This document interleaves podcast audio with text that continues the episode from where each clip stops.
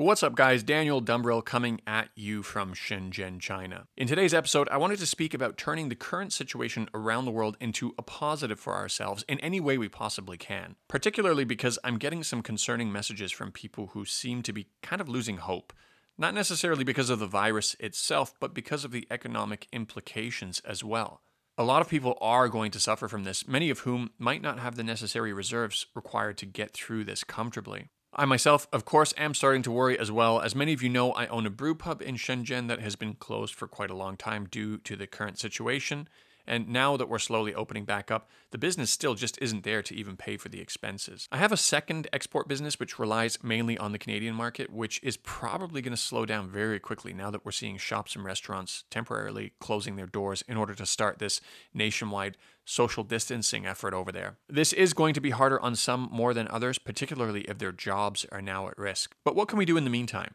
Not from an income point of view, there isn't going to be much we can do about that in the short term, but how can we make the best of this? How can we make the most of this? This is a question I asked, and as a fan of podcasts myself, I turned to some of my favorite ones which explore philosophical topics to see if I could find any inspiration. I wanted to start with a pandemic specific one, and for that I turned to the podcast Hidden Brain and wanted to listen to their 2016 episode, Panic in the Streets. What I ended up finding is that Hidden Brain had packaged two episodes together and rebroadcasted it last year. They packaged it up with another episode called Embrace the Chaos, which was also originally aired in 2016 and was an episode I had listened to quite a long time ago. I thought, what the heck, I'll listen to the package deal even though I had already heard the second part before. The packaged episode is called Don't Panic. You'd think this was specifically put together for this current crisis, but it's not. It was put out there on April 2019. Well, I'm glad I did go for that package because it's actually that episode, the one that I had listened to before, even though it's not pandemic related specifically,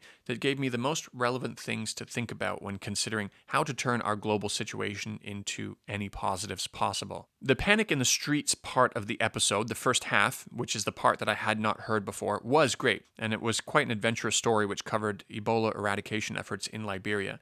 There were some great examples in there of desperate times requiring desperate measures, including stories of the CDC turning a blind eye so that drug addicts could still get their supply while agreeing to stay in quarantine. Stories of necessary trickery and bribes and everything else in between in order to do what you've got to do in order to stop a pandemic. There's even a great story of tracking down an appropriately named gangster named Time Bomb.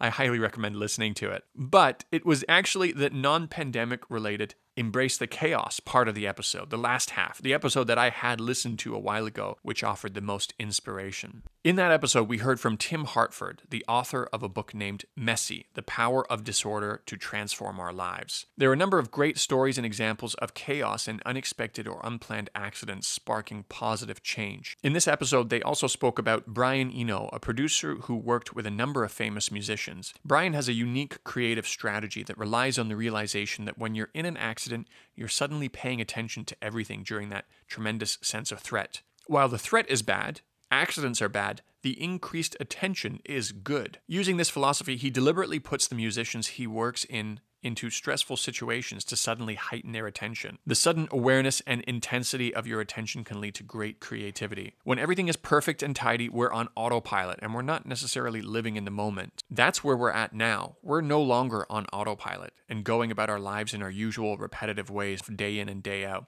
We've been thrown off track here. Speaking of tracks, there was another great example they gave of what happened when certain London Underground tracks went on strike for 48 hours. Commuters were forced to find a new way to get to work. But after the strike was over, they found that 5% of those commuters, which represents thousands of people, didn't return to their old way of getting back to work they ended up finding a better, faster, more effective way of getting to work during that disruption. So it required throwing them off track, literally, for them to discover that there was actually always a better way of doing things. We've been thrown off track here also. We suddenly have time to reflect, to think carefully about what we do from day to day. Our plans for next month don't matter anymore. All that matters is what we're doing right now. We're forced to live in the moment. This will change society in so many ways. What are those things that will change? We can only theorize. Will we go back to normal handshakes after this, or will we become hyper aware of how germs spread and this you know, fist bump and elbow bump that we're suddenly doing, will it become more commonplace even afterwards? Will Western societies suddenly change to not stigmatize people who wear masks during an outbreak? We're not seeing that yet, of course,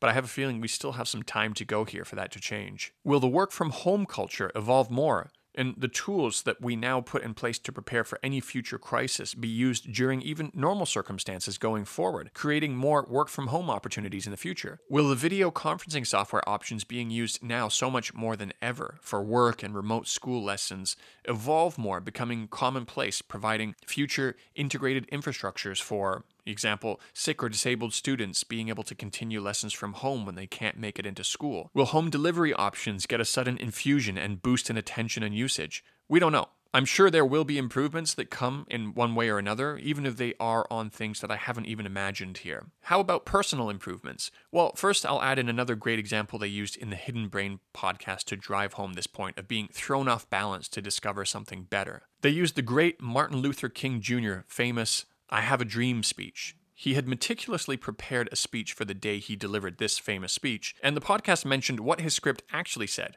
which was pretty dry and boring. He realized that at the last minute while in front of his audience, and it took recognizing that and being thrown off balance by somebody asking him to tell them about his dream for him to produce what is now recognized as one of the greatest speeches of all time. We too are off script now. We have an opportunity here to recognize if the script we've been following from day to day is really good enough or not. Whether it's born from the time we now have to reflect, or it's from an even bigger disaster of needing to find a new source of income, we now have an opportunity to look for something better. Granted, this is something that might be a little bit more difficult in the short term, considering how limited new opportunities might be in the next little while here. But new discoveries about what you can do, or what you're good at, or what you enjoy may very well come from being forced into new situations. There are obviously more important active things we need to be worrying about in the short term to protect ourselves from what's going on, but I think it would be a real pity if we waste such an immense opportunity to reflect in such a way that's only really possible in certain circumstances, particularly when we're faced with a once in a lifetime type of scale event like this. I'm going to wrap it up here, guys, for now. So stay strong, everyone. And whether it's this time or next, whether it's as serious as this or not,